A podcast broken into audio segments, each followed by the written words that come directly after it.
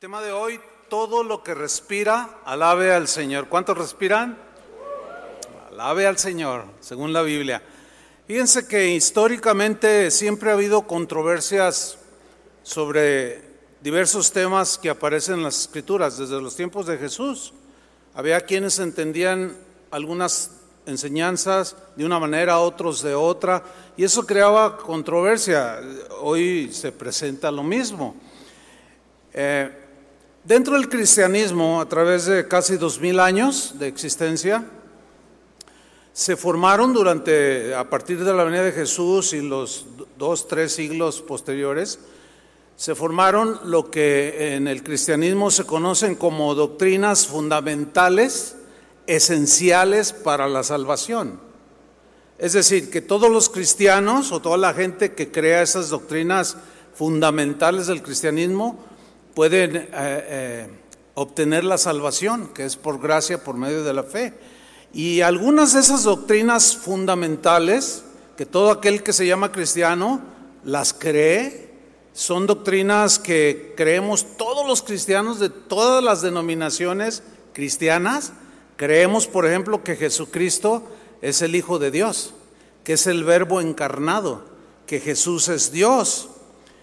Creemos en su nacimiento virginal, que nació por obra del Espíritu Santo en el vientre de María, que Jesús vivió una vida sin pecado, de tal manera que cuando Él muere en la cruz y derrama su sangre, es poderosa para limpiar nuestros pecados. Otra de las doctrinas fundamentales es la resurrección de Jesús, y que nosotros resucitaremos junto con los que han creído en toda la historia del cristianismo. Si no creemos la resurrección, vana es nuestra fe, seguimos en nuestros pecados. Es una doctrina fundamental. También la segunda venida de Jesús. Todos los cristianos de todas las denominaciones cristianas creemos esto, en la Trinidad de Dios, en el juicio final, en la salvación por gracia, que es un regalo independientemente de las obras, es un regalo de Dios, es gratuito, que se obtiene por medio de la fe. Y todos los cristianos creemos esto. Es fundamental creer estas doctrinas para la obtención de la salvación. Si alguien las niega, no puede llamarse cristiano, porque el cristianismo así es desde que se inició hasta la fecha. Y en esas doctrinas fundamentales no hay tolerancia de que, bueno, a lo mejor no es hijo de Dios, bueno, a lo mejor no nació de una virgen, bueno, no. Son innegociables, son sí o sí, o sea, son dogmas. Dogmas son cosas establecidas desde antaño. Entonces, estas son doctrinas fundamentales que afectan para bien la salvación al que las cree.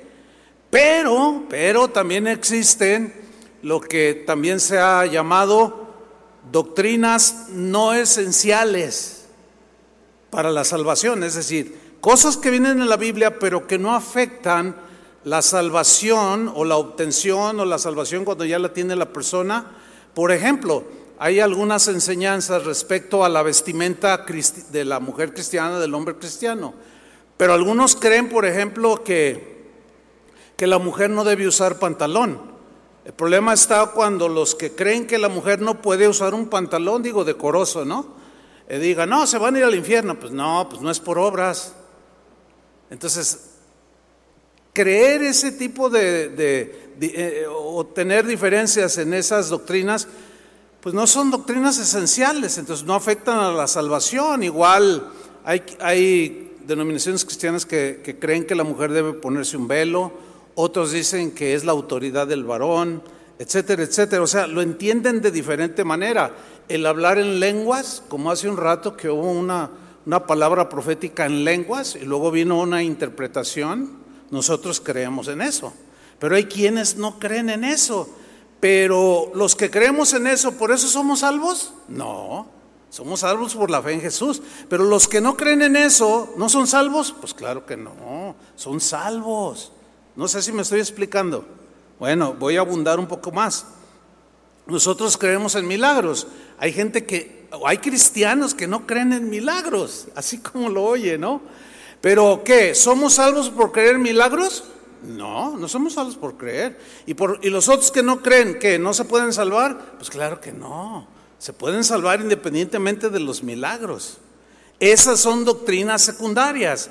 Otro ejemplo es días festivos, como por ejemplo la Navidad. Ustedes se dan cuenta que cuando llega el fin de año, en las redes sociales se agarran todos contra todos. No, que la Navidad es del diablo y es de origen pagano. Y usted dice, no, ¿cómo va a ser de origen pagano si nació Jesús? Y hay una de pleitos. Bueno, guardar días de fiesta o que unos los celebran y otros no, no son doctrinas esenciales. ¿Me estoy explicando? ¿Sí o no? O sea, ¿están entendiendo? O sea, no afectan a la salvación. Si alguien no cree que no celebre Navidad, pues está bien, no hay problema. Pero no moleste al que cree que se puede celebrar. Y el que celebra no enfada al que no cree.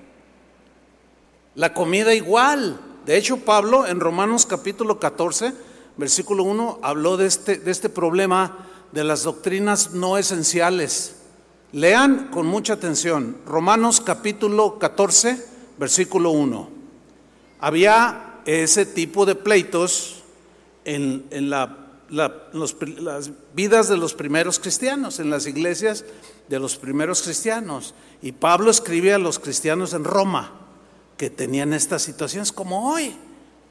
Leamos, Romanos 14, 1. Voy a leer en la versión, en lenguaje actual. Dice Pablo: reciban bien a los cristianos débiles. ¿Qué es un cristiano débil?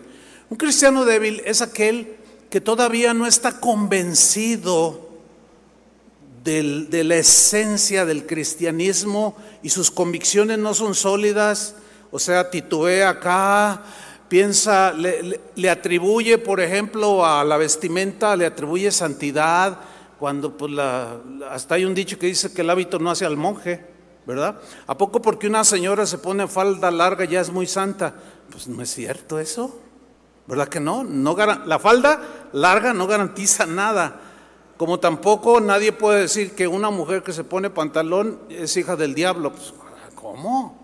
Entonces son extremos. Se conoce como legalismo. El legalismo es atribuirle a cosas externas poderes de salvación o de santificación, y pues eso no es la santificación. Sigo leyendo: reciban bien a los cristianos débiles, es decir, a los que todavía no entienden bien qué es lo que Dios ordena, o sea, lo que es sustancioso y fundamental como hijos de Dios para su salvación y su vida cristiana. Esos son los débiles, los que todavía no entienden bien qué es el meollo del cristianismo, lo esencial, lo fundamental, lo que Dios ordena.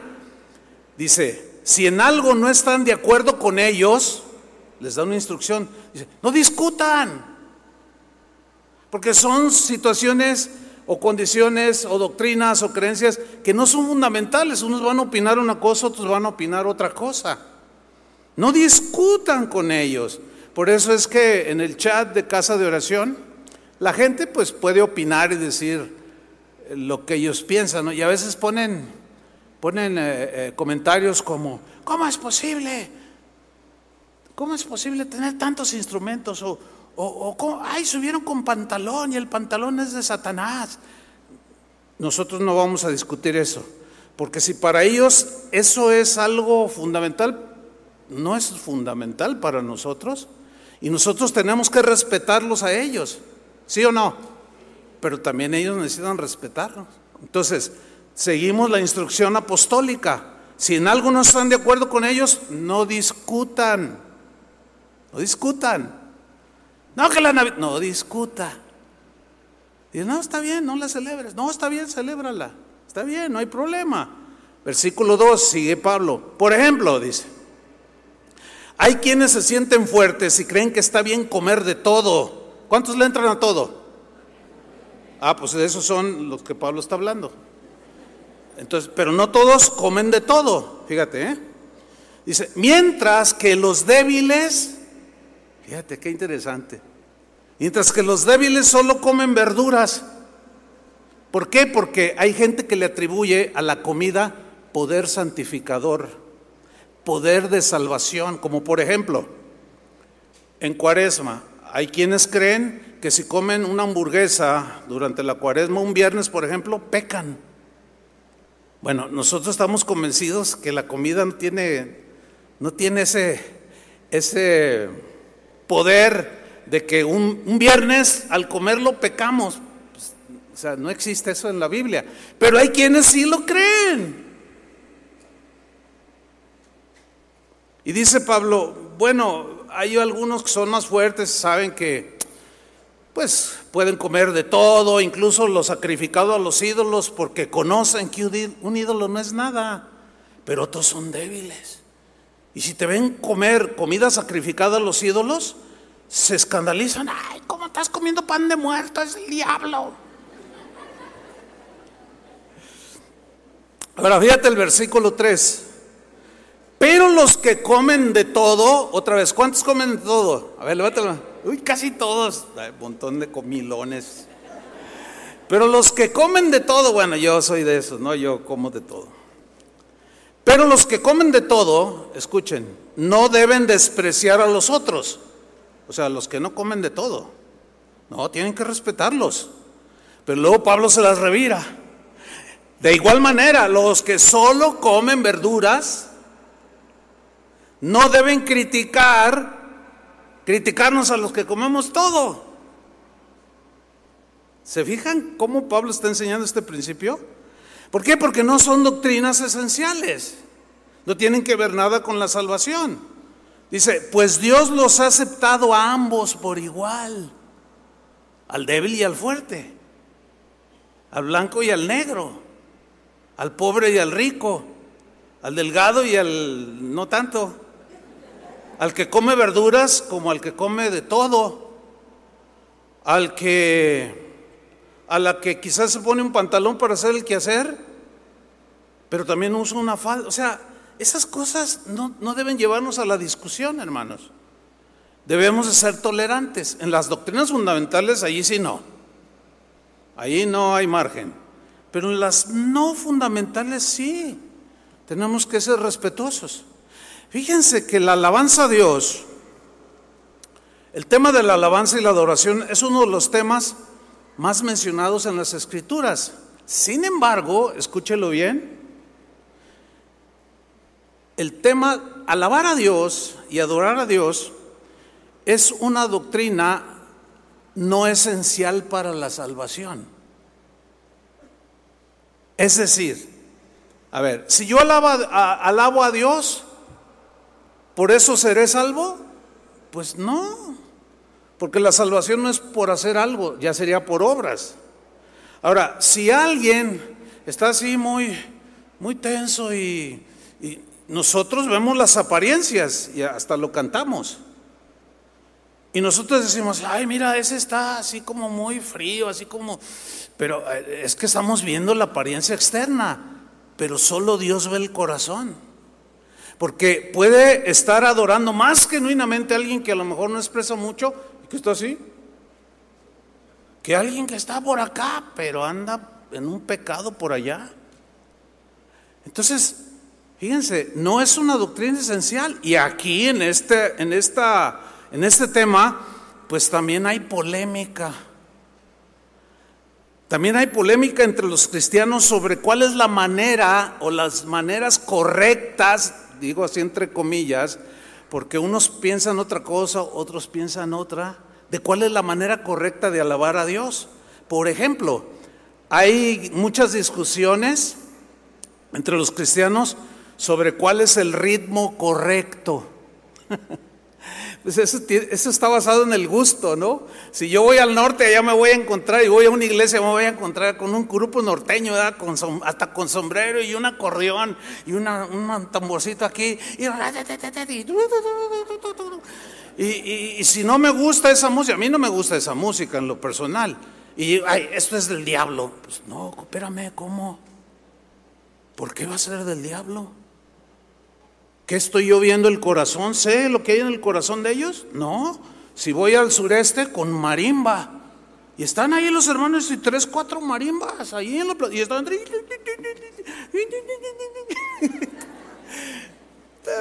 Sí, me agrada la marimba, pero luego llegamos acá a esas partes y con mariachi. Entonces algunos lo confunden con el gusto y dicen, ay no, a mí el mariachi eso es del diablo, porque me recuerda a las cantinas en las que andaba. ¿Y por eso es del diablo? Pues no. Sin embargo, sigue habiendo controversia al respecto. Otros discuten si hay que aplaudir o no aplaudir. Los que aplauden, o mejor dicho, los que no aplauden, menosprecian y critican a los que aplaudimos, pero nosotros a veces caemos en la misma. Los que aplaudimos cuando alabamos a Dios, criticamos a los que no aplauden. Y total, es una de discusiones. Otros creen que no se debe de utilizar ningún instrumento para alabar a Dios. Cristianos y son nacidos de nuevo, pero no creen, tendrán sus argumentos. Pero hay otros que sí creemos, pero los que creemos que podemos usar instrumentos no debemos criticar ni discutir con los que no creen que se pueden usar instrumentos.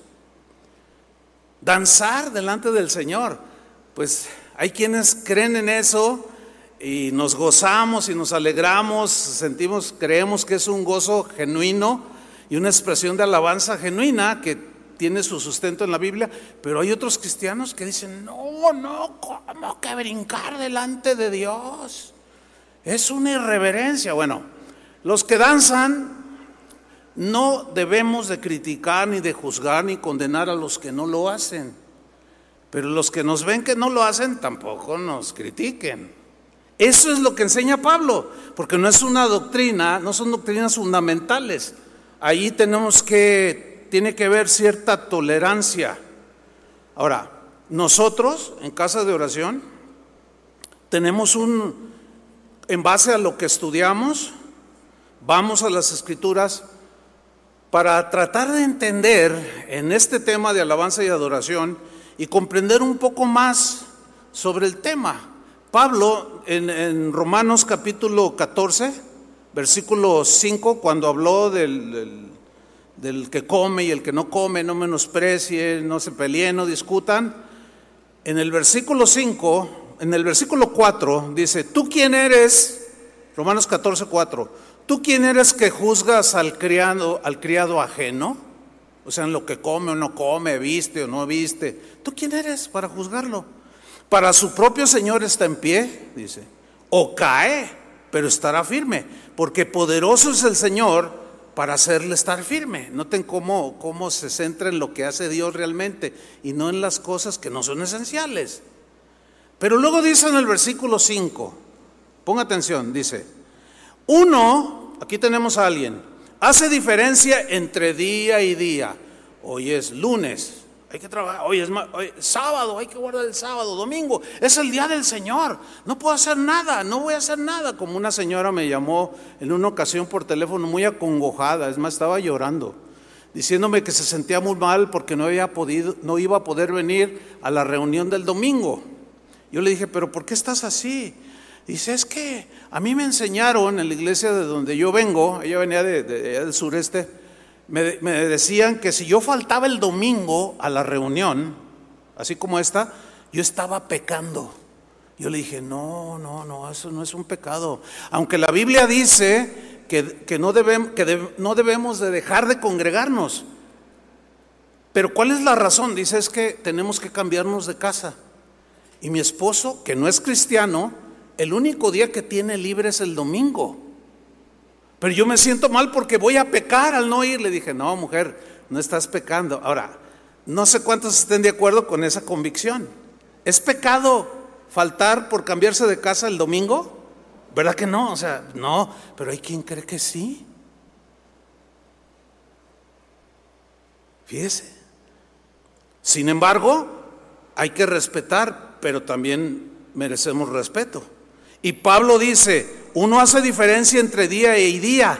Y luego añade, otro, que está por acá, juzga iguales todos los días. Para mí es igual, el lunes, martes, miércoles, jueves, viernes, sábado, el domingo. Yo no, que este día, que el otro, que... No, para mí todos son iguales. En lo personal yo soy uno de ellos.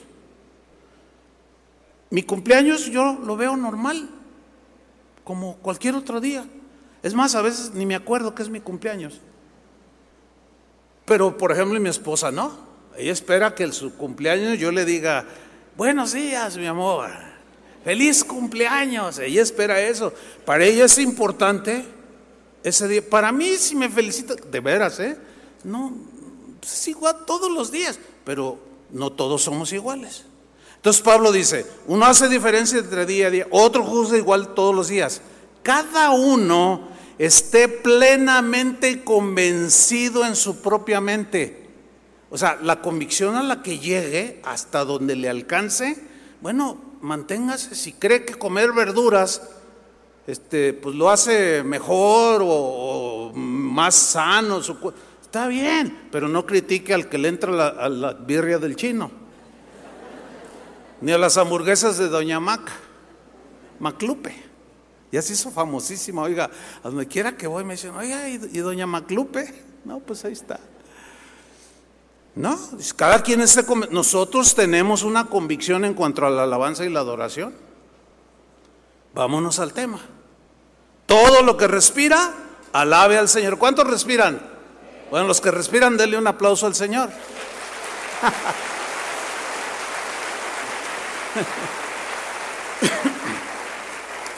Bueno, si alguien nos está viendo ahí en internet y son de los que dicen, no, ¿cómo se le aplaude a Luis Miguel? Se le aplaude a Dios, no. Bueno, respétenos, ¿verdad?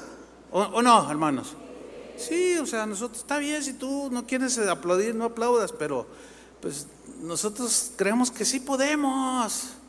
Es nuestra convicción, pero vamos ahí, Salmo 150, y vamos a basar nuestra enseñanza de hoy. Salmo 150, versículo 1.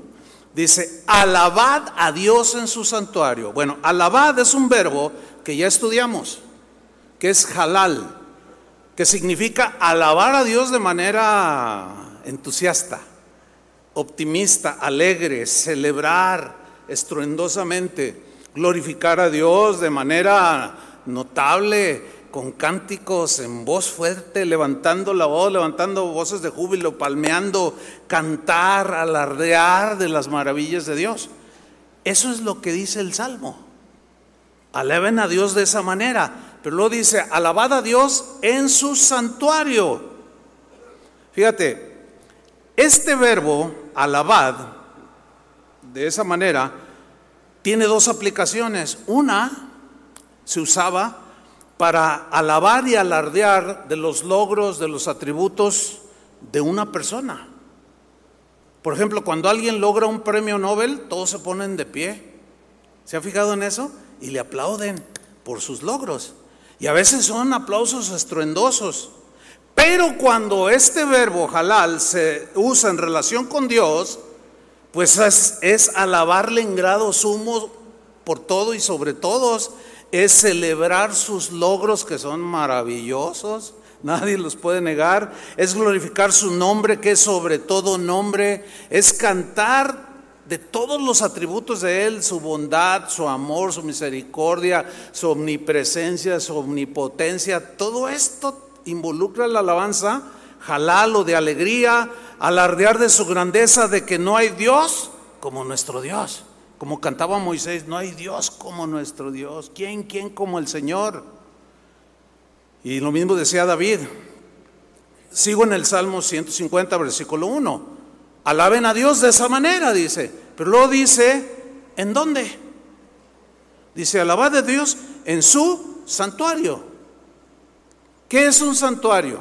Un santuario es un lugar consagrado para la alabanza y la adoración a Dios.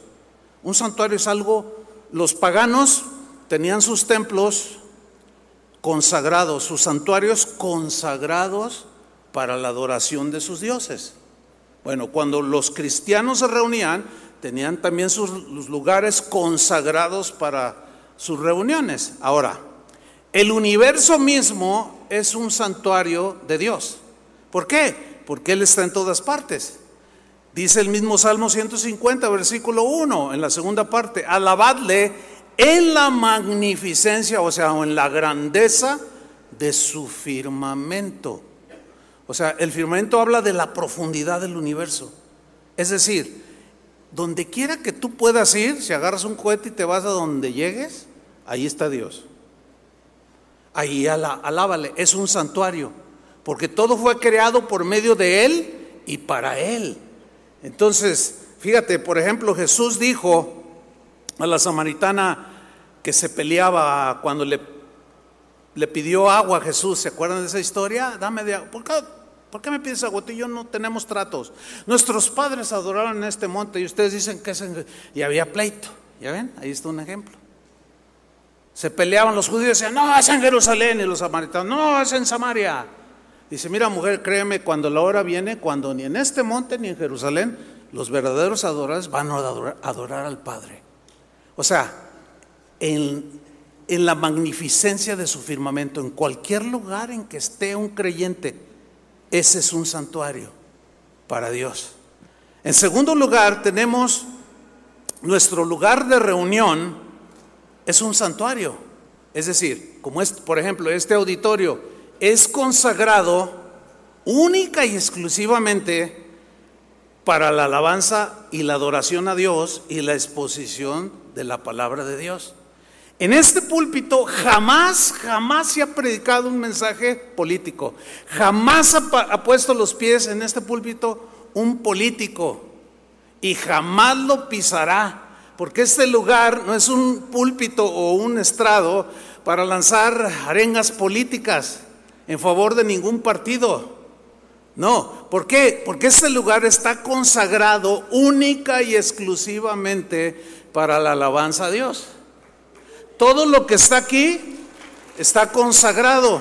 Lo mismo que los adoradores que estamos aquí todos reunidos, estamos consagrados a Él. Ese es nuestro santuario.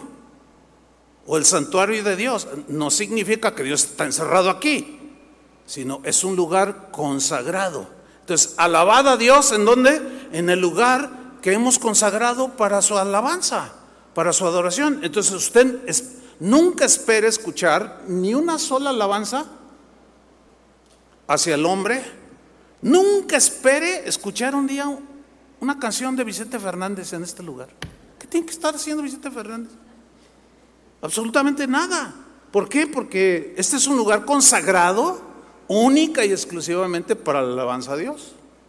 Y en tercer lugar, bueno, hay un versículo que quiero mencionar, dos versículos, Lucas 24:52, cuando Jesús resucita, se presenta ante sus discípulos y dice, ellos, después de haberle adorado, ahí está. Fíjate, si Jesús no fuera Dios, hubiera rechazado la adoración, ¿sí o no? Por eso decimos que creer que Jesús es Dios es fundamental, porque si Él no hubiera sido Dios, pero habría aceptado la adoración, era un falso maestro, porque no es Dios, pero la aceptó.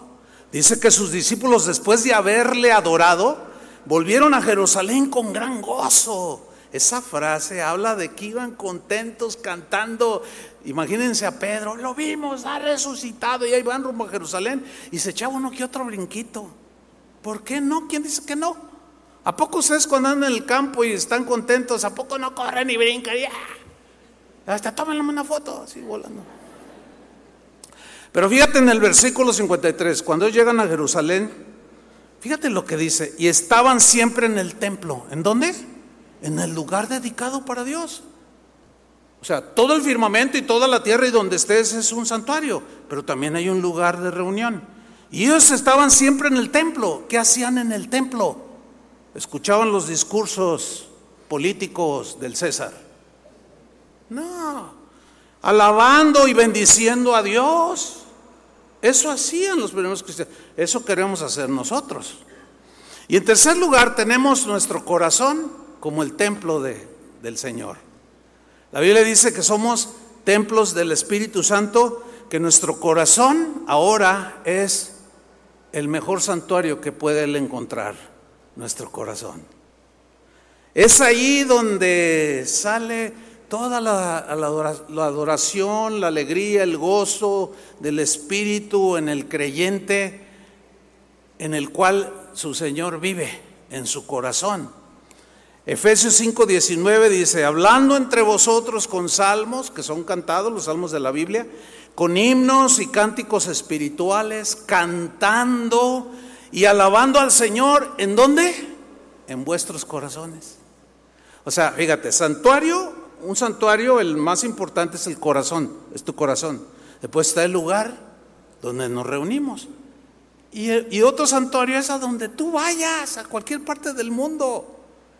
Haz un santuario, y es un santuario para Dios. Dale otro aplauso al Señor.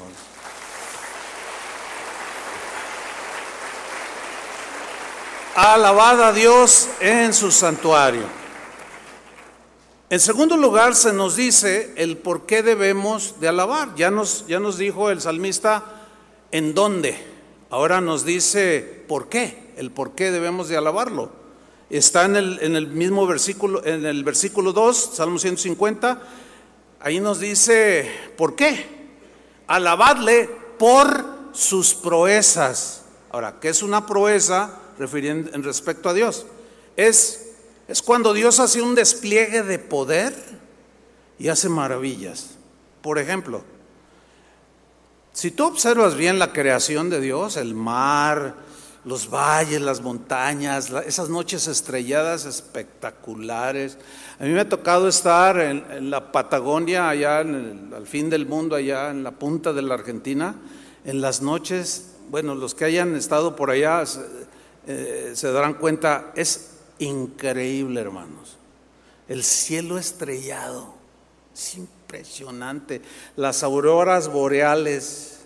O sea, ese es un despliegue mínimo que estoy viendo de las proezas de Dios. Pablo les dice a los romanos que las obras de la creación dan testimonio de un creador. No hace mucho fuimos a donde hay muchas mariposas, se me fue el nombre. ¿Tú nos llevaste? ¿Quién nos llevó? ¿Un qué? ¿Serpentuario? Bueno, hermano, había una variedad impresionante de mariposas, donde las crían y claro, lo tienen cerrado, pero yo grabé unos videos impresionantes. Es más, de hecho, yo estaba ahí con mi teléfono tomando fotos y videos, y llega una mariposa de este tamaño y llega y se me para aquí. Y yo la empiezo a filmar y encogió sus alas. Y digo, ay, mira qué bonita. Y cuando yo digo eso, las extiende. Y yo digo, la tenía, aquí tengo, el que quiere ese video, aquí lo tengo, se lo puedo compartir. Yo dije, qué mal, la estoy viendo. Y luego hasta como que presumía, mira lo que hizo Dios conmigo. No, una mariposa, yo estaba impresionado del diseño. O sea, yo todavía, no sé ustedes, pero todavía salgo así al mar o a la montaña, al campo. No dejo de sorprenderme de las proezas de Dios. Bueno, ese despliegue de poder lo expresó David en el Salmo 145, versículo 1, en la versión Palabra de Dios para Todos. Y por ese despliegue de poder, él dijo lo siguiente: te alabaré, mi Dios, dijo, mi Rey, y bendeciré tu nombre eternamente y para siempre. Cada día te bendeciré. ¿Cada cuándo? Cada día, no había lugar para ninguna canción que no fuera para alabar a Dios. Cada día te bendeciré y alabaré tu nombre eternamente y para siempre. Grande es el Señor. Ahí está él diciendo en la otra versión, grandes son las proezas del Señor. Grande es el Señor y merece ser alabado. Su grandeza sobrepasa todo entendimiento. Tus obras serán festejadas de generación en generación. O sea, las cosas hechas, el despliegue de su poder será festejado de ese poderoso Dios de generación en generación. Y nosotros somos la generación del siglo XXI. Y nosotros las expresamos como vemos que así tengo yo la convicción que debemos hacerlo.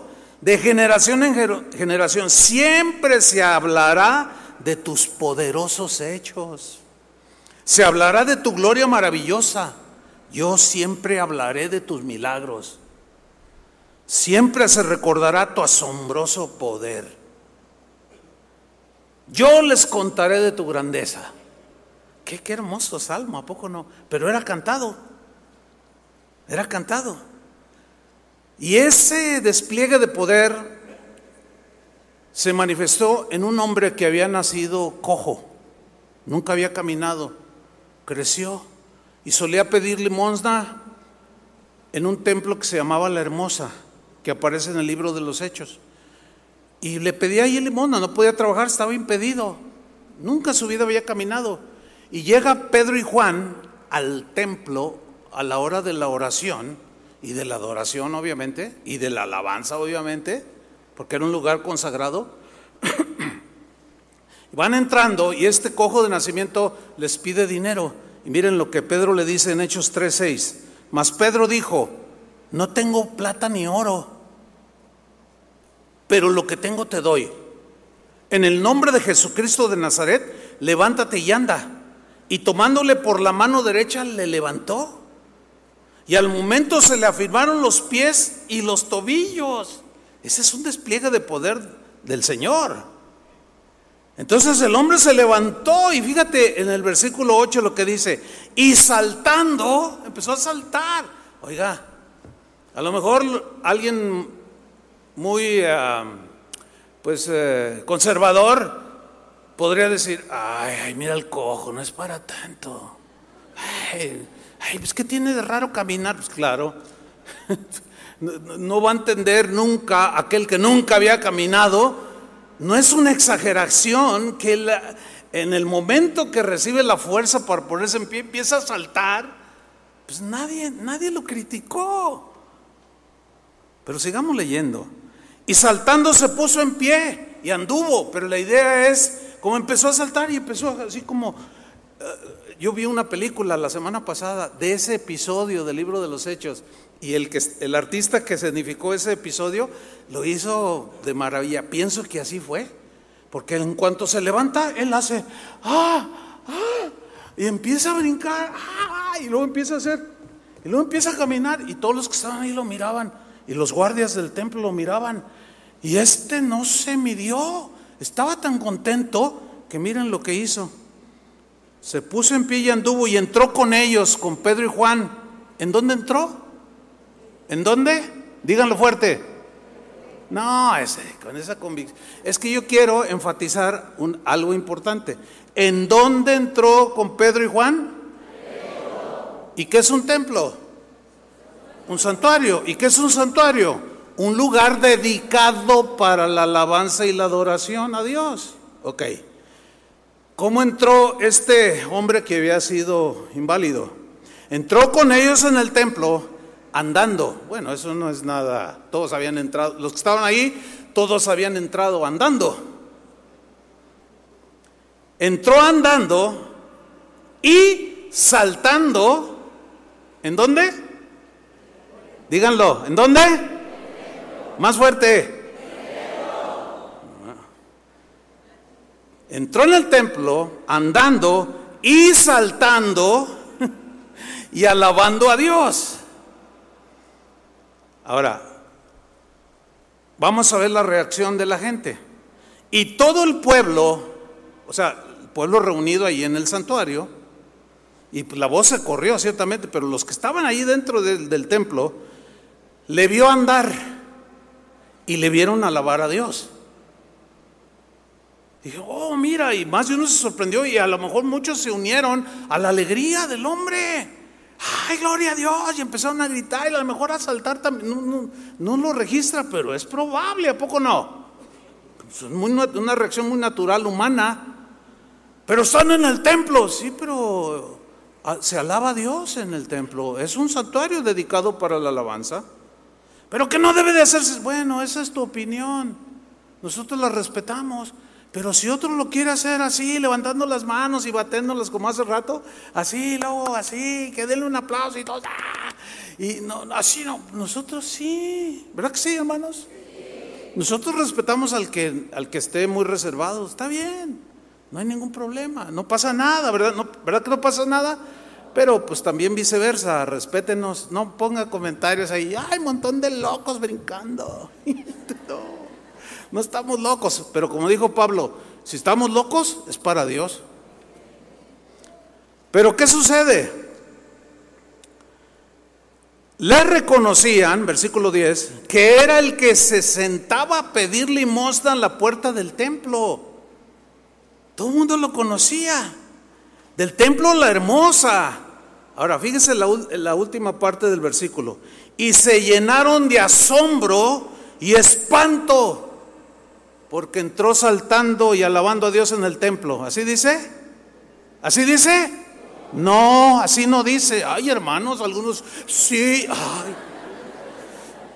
Empezamos de nuevo, deje de regresar el.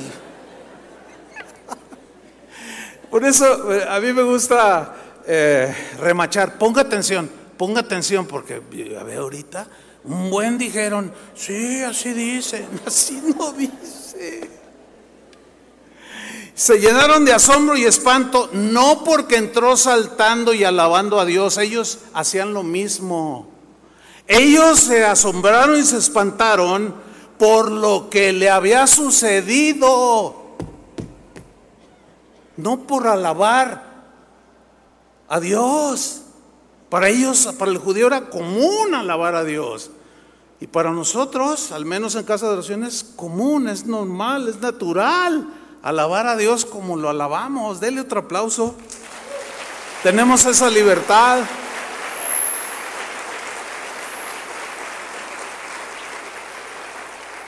En tercer lugar, se nos exhorta a alabar a Dios en proporción a su grandeza. Ya vimos en dónde, por qué, y ahora se nos dice que debemos hacerlo en proporción a su grandeza. La pregunta es, ¿qué tan grande es Dios? Bueno, ¿qué tan grande es tu Dios? Del tamaño de nuestro Dios debe ser nuestra alabanza. Si tenemos un Dios grande, debe ser una alabanza grande. Debe ser una alabanza que suene, que se oiga, que se aplauda, que te goces, que si no puedes brincar porque traes un juanete allí, pues hazle como un hermano que yo lo vi un día que estaban todos alabando y él estaba así, yo le dije, ¿y ahora tú qué? Y dice, no, pues es que pues yo no puedo, hermano, porque las riumas no me dejan, pero estoy bien contento. Y luego le hace, no. Le digo, ya está de cabeza, estás alabando. Estaba gozándose. Y de ahí, a veces es que estamos en la alabanza, pues yo estoy contento y todo, y a veces ni me acuerdo de aquel hermano. Bueno, ahora se nos dice proporción a su grandeza. Tenemos un Dios grande, tenemos que alabar en gran manera, suprema alabanza. Salomón entendió esto. Y miren lo que dijo cuando le construyó un templo a Dios. Segunda de Crónicas 2:5. Dijo, la casa que tengo que edificar, el santuario, el templo, ha de ser grande, porque el Dios nuestro es grande sobre todos los dioses.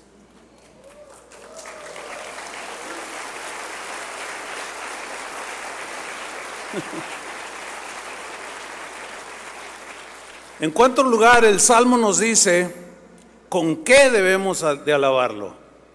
Nos dice cuándo, cómo, en qué lugar, etcétera. Pero ahora nos dice con qué. Dice el versículo 3, alabadle a son de bocina, que eran el shofar o el cuerno de carnero, que los entendidos y adiestrados lo soplaban y sacaban melodías, y suena bien bonito, como una trompeta, que es un instrumento de viento, o sea que al soplar produce sonidos agradables que se unen con el canto. Entonces dice, agarren trompetas y órale, alabadle con salterio y arpa. El salterio es un derivado del arpa, que son instrumentos de cuerdas. Todo instrumento de cuerda habido y por haber, órale, agárrenlo y alábale. Yo he estado con los indígenas huicholes, ellos usan violines, puros violines, y se oyen, pero hacen sus melodías. Y yo no puedo llegar y, ay, no me gusta. Lo habían de hacer como nosotros, como canta Julio, canten ustedes.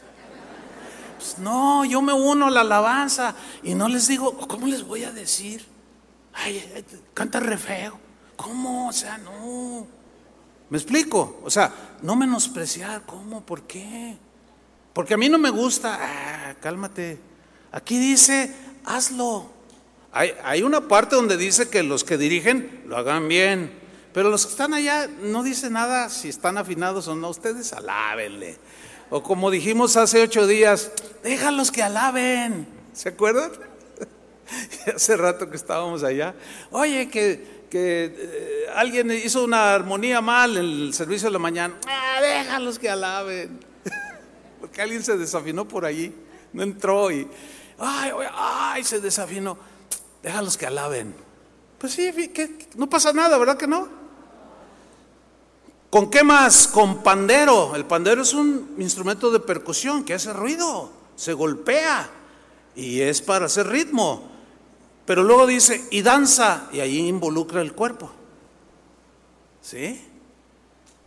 Y luego dice el versículo 5, alabadle con címbalo resonante, que los címbalos estaban hechos de metal, podían ser de bronce o hasta de oro. Y al golpearlos producen un tintinar y es un sonido que cabe dentro de las percusiones. Y luego dice, alábenle con címbalos de júbilo, que eran unos címbalos que chocaban así constantemente. Da, da, da, da. Y aquello se hacía. Miren, ¿con qué debemos alabar a Dios? Si es posible, con una orquesta sinfónica. Yo en mi corazón, pero no sé si Dios me dejará verlo, a lo mejor ya no me toca. Pero a mí me gustaría tener toda una orquesta con todos los instrumentos habidos y por haber. ¿Se imagina? He estado en lugares donde hay orquestas cristianas. Aquello es impresionante.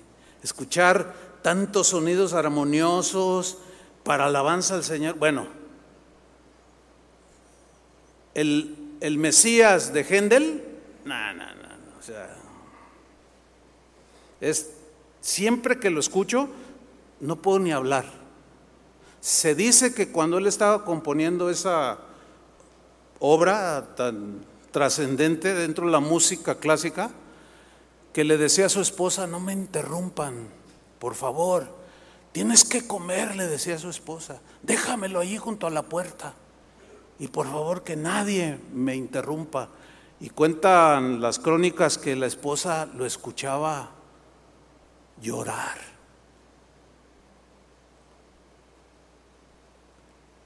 Lo escuchaba gemir con todo aquello que él estaba recibiendo. Era algo impresionante. Y eso es algo terrenal. Ahora imagínense los coros celestiales. Si hace rato era tan espesa la presencia de Dios que... Bueno, a mí en lo particular yo me sentía hasta como débil, pero abandonado en la atmósfera espiritual de la presencia de Dios. Eso es algo maravilloso, hermanos. Y todo es acompañado con el instrumento por naturaleza que es nuestra voz, pero con instrumentos musicales, con cantores entendidos. Ahora, respecto a los instrumentos, quiero decir algo breve para terminar. Mire, el uso de instrumentos musicales en nuestras reuniones o en las reuniones cristianas también es un asunto de debate entre los cristianos. Pero en el caso de nosotros, sin pretender menospreciar a los que no los usan, aquellos cristianos que creen que no deben de usarse instrumentos, no queremos ni burlarnos, ni menospreciarlos, mucho menos juzgarlos y mucho menos condenarlos porque no usan instrumentos.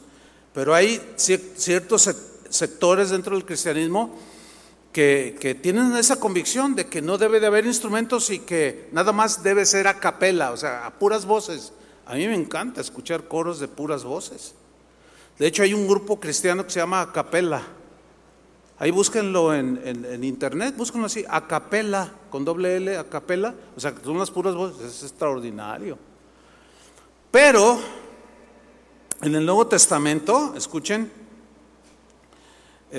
quiero decir, nosotros tenemos que respetar las convicciones de los que creen que no debe de haber, pero también pedimos, respetuosamente, que nos respeten a los que usamos, y así todos estamos en paz, y contentos y a gusto.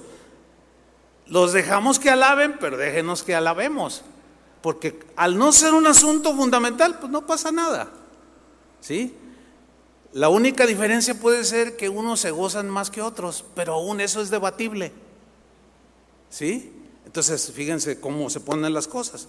Pero miren, en el Nuevo Testamento no hay un mandamiento contundente, escuchen bien, no hay un mandamiento así expreso para afirmar como una orden que debemos usar instrumentos.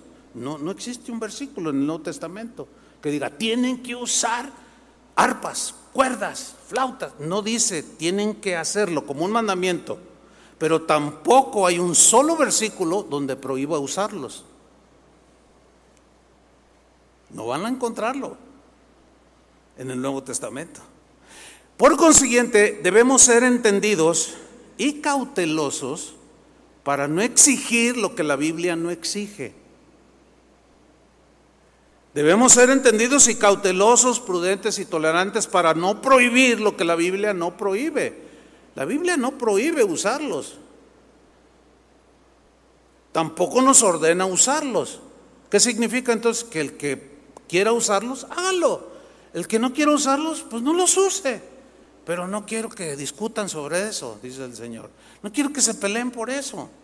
Y los que usan instrumentos no menosprecien a los que no los usan. Y los que no los usan no menosprecien a los que los usan. Y los que danzan no menosprecien a los que no danzan. Y los que danzan no juzguen ni condenen a los que danzan.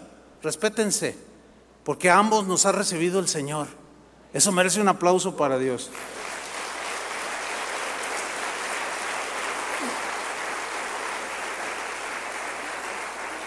Ahora, yo voy a hablar de los argumentos, no tanto de los que creen lo que dicen, de las personas. Se debate el argumento, no se agrede a la persona, pero el argumento que se usa para no usar instrumentos musicales en la alabanza a Dios es el siguiente: nosotros no usamos instrumentos musicales como esos, porque esos son los instrumentos que usan los músicos del mundo. Y no debemos de meter el mundo a la iglesia. De primera, así en la primera que la escuchas, suena bien hasta cierto punto. Pero si seguimos esa misma lógica de que no usamos instrumentos, porque una batería como esa la usan los bateristas hasta satánicos, un piano igual, el mismo modelo, las guitarras igual, las percusiones igual, el saxofón igual, lo pueden usar músicos hasta satánicos. ¿Están entendiendo? Entonces, el argumento es, como esos instrumentos los usan en la música del mundo y degradante, que incita a las drogas y tanta cosa, por consiguiente no debemos usar instrumentos en la iglesia. Bueno, si seguimos esa misma lógica, entonces, no debemos usar autos, porque los secuestradores los usan para sus fechorías. ¿Cuántos tienen autos? Levanten la mano. Pues no los usen, porque pues esos los usan los secuestradores. ¿Verdad que suena raro? O sea, es la misma lógica. No usamos instrumentos porque los del mundo los usan. Entonces, no hay que usar autos, porque los secuestradores usan autos. No debemos usar cuchillos en la cocina, porque los asesinos los usan para matar. ¿Cuántas señoras usan cuchillos en su cocina? Todas. Pues ¿saben qué? De ahora en adelante no los usen, porque esos son los que usan los asesinos. ¿Verdad que se oye extraño? O sea, a lo que voy es esto: el argumento no tiene peso, es muy débil, se cae solo si seguimos la misma lógica. No debemos usar sogas para tender la ropa, porque los suicidas se cuelgan con una soga. Pues se oye raro, ¿no? No. El asunto no está en el instrumento. El problema no es el cuchillo, el problema no es el auto, el problema no es la batería, el problema no es el piano, el problema no es las percusiones, el problema no es el micrófono, el problema es quién está usando el cuchillo y cómo lo usa. El problema no está en el auto en sí o en el instrumento en sí, ellos son inanimados, sino quién está detrás usando esos instrumentos, ese auto, ese cuchillo, esa soga. Con una soga yo puedo rescatar a alguien y salvarle la vida, pero con esa misma soga lo puedo ahorcar y quitarle la vida. Entonces es quien usa los instrumentos, no el instrumento mismo. ¿Lo entendieron, cristianos? Necesitamos entender que el instrumento en sí no es bueno ni malo, sino quien está detrás usándolo. Entonces, si un músico del mundo o hasta satánico usa un piano como ese, pues ¿el piano qué? Es quien está detrás del piano. Y un músico que toca aquí, por ejemplo, Julio es uno de los que toca el piano, pues es una persona muy distinta a un músico que le canta a Satanás con un instrumento igual. Las notas que salen son muy, bueno, pueden ser do, re, mi, esas son universales, pero las letras y el espíritu que trae y lo que hace esa persona con lo que hace Julio y cualquier cantor de Dios. ¿Están entendiendo? Esto es importante. Ahora, para finalizar, Pablo cierra de manera magistral en Romanos 6:12, o sea, pone un ejemplo magistral, mejor dicho. El que va a cerrar el mensaje soy yo. Dice Romanos 6:12: no reine pues, pongan atención, porque, a ver, ¿están leyendo con atención? ¿Seguros? Ah, no me salgan como hace rato. Fíjate lo que dice: no reine pues el pecado en vuestro cuerpo mortal. ¿Por qué les dice eso? Porque había algunos que filósofos en ese tiempo que decían: no, el cuerpo hay que darle lo que le gusta. Ahora, rienda suelta, pues sí, es todo lo que, borráchate, métete con cuantas mujeres que el cuerpo es malo en sí mismo. Lo santo es el espíritu, lo bueno es el espíritu, el alma, y el cuerpo pues ese es insatisfactorio. No se satisface con nada y siempre quiere más hasta que te mueras y ya tu alma es liberada. Unas cosas bien raras. Entonces los cristianos en Roma, algunos habían adaptado este tipo de filosofías y cuando pues el mismo Pablo enseñó que nosotros somos templos del Espíritu Santo. Por eso dice: no reine el pecado en vuestro cuerpo mortal. Ustedes son un templo. Pero sigue diciendo: de modo que lo obedezcáis en sus concupiscencias. O sea, no puedes darle rienda suelta, tienes que frenarlo. Pero fíjate el versículo 13: ni tampoco presentéis vuestros miembros al pecado como instrumentos de iniquidad. Mira, estas manos pueden acariciar a mi esposa, y de hecho yo siempre la acaricio. A veces voy manejando y ella va así, y a veces te va echando su sueñito y yo la acaricio, o le acaricio la mano, ¿sí? Pero hay quienes con la mano le pegan a su esposa. Entonces está usando sus miembros como un instrumento para mal. Pero ¿quién lo está usando? La persona que tiene voluntad. Y aquí dice: ustedes no presenten sus miembros, o sea, sus ojos, sus oídos, su boca, como instrumentos de iniquidad, sino preséntense vosotros mismos a Dios como vivos de entre los muertos, y vuestros miembros a Dios como instrumentos de justicia. Y para los que dicen o argumentan de que no debemos usar instrumentos, que Dios nos dio el instrumento por excelencia que es la voz humana, pues sí, yo estoy de acuerdo con eso. Porque también hay unos cantores extraordinarios, ¿no es cierto? Con distintos rangos de voz, sopranos, mezzosopranos, qué sé yo, cuántas tipos de voces hay. De ahí se hace un ensamble de voces que se oye celestial. Pero ese argumento de que no, nada más con la boca, bueno, hay muchos que usan la boca para hablar tonterías, maldiciones, maldicen. Bueno, entonces no uses la boca, no usemos la boca, porque muchos... La mayoría de los seres humanos de esta tierra lo usa mal. Entonces nos vamos a quedar callados. ¿Verdad que suena bien raro? Pero dicen, usen los instrumentos, sus manos, sus ojos, su ser, como instrumentos para lo bueno. Bueno, todo lo que está aquí es para alabar a Dios, es para alabar a Dios. Entonces tenemos esa convicción.